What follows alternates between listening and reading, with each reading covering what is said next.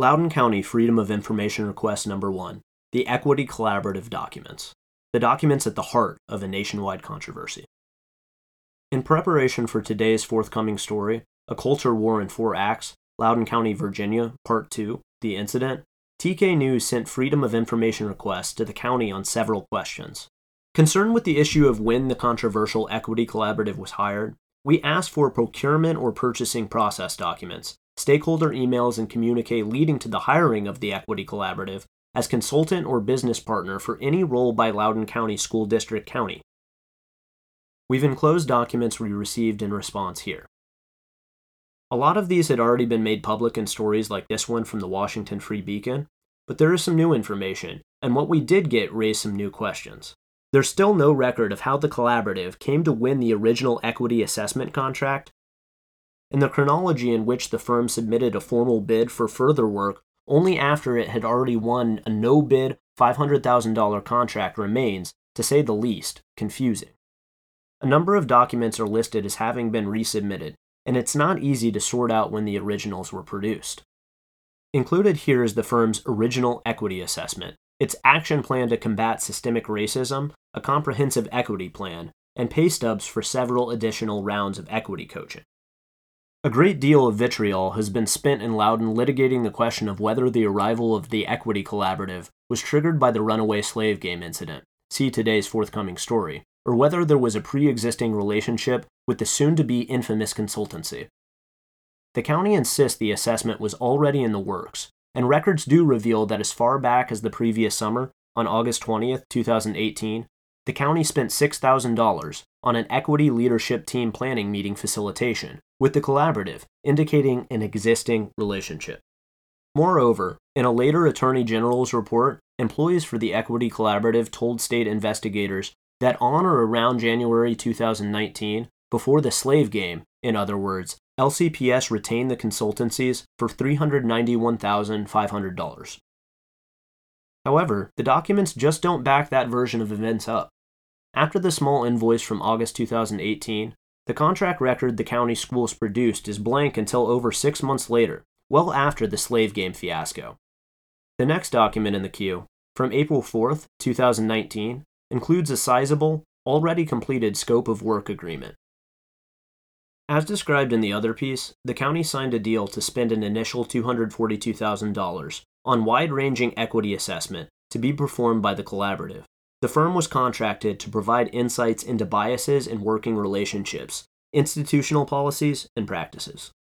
The paper outlined the hiring of 3 consultants to spend 8 days at a rate of $5,000 per day per consultant to conduct the assessment of Loudoun schools. That's $120,000 off the top, with another $32,000 going to EC executives Jamie Almanzon and Greg Meyer to write a district equity plan. Another $40,000 was initially budgeted to Almanzon for providing equity-driven central office leadership to the county for 2 days per month, across 4 months, at a rate of $10,000 per month. None of these expenditures was cleared with the school board, which according to multiple sources would normally have input on much smaller budgetary matters. Within a few months after the assessment was done, Almanzon would submit a report that drove a fair portion of the county out of its gourd. More details later, but in short, the Equity Collaborative found so much systemic racism, combined with such deplorably low levels of racial literacy among the local staff, that only massive amounts of outside training could hope to civilize the place. The report's most powerful material involved the anecdotal revelations of students who described racially charged incidents. A group of white kids at my school used the N-word and then denied it. A kid who said something dumb said it was okay because he had the N-pass. The N-word gets used all the time here. Kids are always getting on me about my skin color and my hair. I've had racist remarks made to me by another kid's parents. I don't take it as a joke. I take it personally. No, that's not okay. I don't like it from anyone.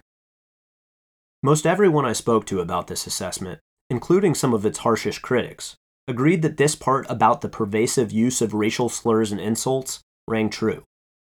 The county schools have a long history of racist or racially charged incidents. Some said they believe one of the reasons the school system hired the collaborative in the first place had to do with the fact that parents had complained about these matters for years and sufficient action hadn't been taken. However, the Equity Collaborative report, based on interviews conducted by three consultants at the aforementioned $5,000 per day rate for what would eventually turn out to be 11 days, they were billed for that, at least, was also curiously light on both context and quantitative analysis, and in places made troubling omissions. For instance, Asian students were left out of the section about academic achievement disparities. Actually, there were no stories at all referencing the experiences of the county's second largest demographic. In other places, like for instance in the passage about the rapid pace at which non-white populations are growing and the anxiety that produces, the report seemed to be referencing the influx of South Asian immigrants without delineating which non-white groups were causing the anxiety. Some of the anecdotes also raised questions. Were reports like the following investigated? In middle school, and there was something in a book about Arabs, and the teacher said, "All Arabs are terrorists." I raised my hand and said, "I am Arab, and I am not a terrorist." She just stared at me. The inclusion of other stories just seemed bizarre, like this tale about a teacher saying the word police in front of a Hispanic student. The other day we had a teacher mention police, not in a mean way, to a student. Hispanic kids are dealing with immigration and deportation, and for that girl, hearing the police means a lot to her.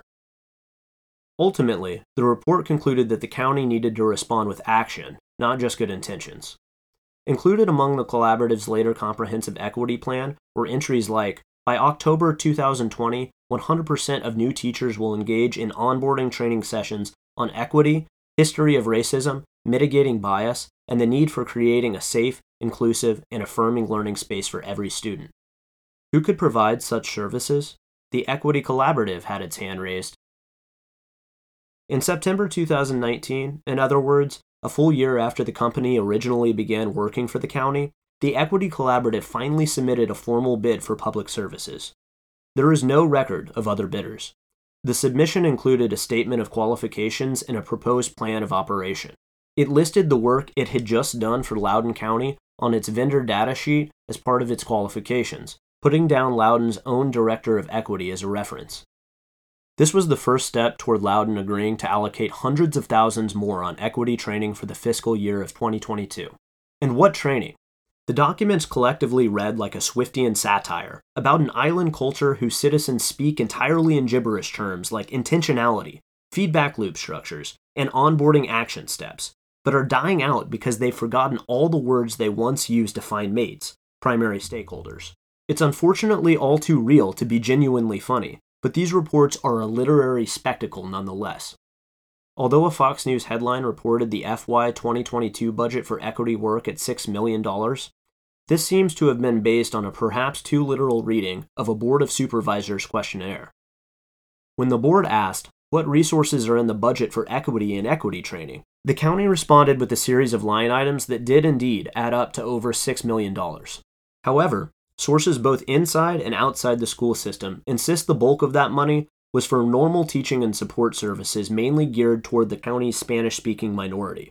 There were still sizable allocations for items like instruction facilitator, equity and culturally responsive, $339,516, equity training across departments, $72,000, and diversity interview panels, $50,000, among other things. But there are mixed reports on what the rest of those line items mean. More TK, as we say around here. Part 2 of the Loudoun series will be out momentarily. In the meantime, here are the EC docs. Thanks for listening to the audio version of this article. For more, visit taibi.substack.com.